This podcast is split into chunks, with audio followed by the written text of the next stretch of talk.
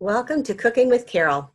Today I'm sharing a recipe for a frosty fruit freeze. It can be used as a frozen fruit snack or you can use it as a beverage. It depends on whichever direction you want to go with it. This recipe does not have a lot of fresh fruit in it. It mainly is using canned fruit except for a banana. Because when this recipe was created, there wasn't a lot of fresh fruit. And so canned fruit was what was relied upon. But if you would like to switch up some of the canned fruit for fresh fruit, you certainly could do that.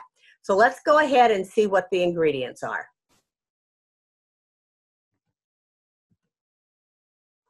You'll notice in this recipe, the orange juice is a frozen concentrate and it has frozen lemonade concentrate in it. That adds a nice depth of flavor but another fun thing in this recipe is the ginger ale. It adds a nice zing to the flavor.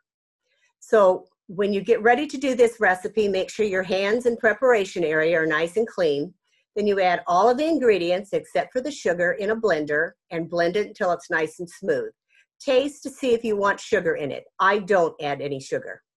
You want to pour the fruit mixture into one cup jars, put the lids on the jars, and freeze them or you can freeze the fruit mixture in a large bowl with a lid if you'd like to use it more as a beverage instead of as a fruit snack. This is what the frosty fruit freeze looks like. You want to partially thaw it, then serve it with straws or spoons. Or if you want to use it as a beverage, put a scoop of the frozen mixture into a glass, add ginger ale to it, and you have kind of a fruit slushy. So I hope you like this recipe. For a printed copy, go to buffalo.unl.edu.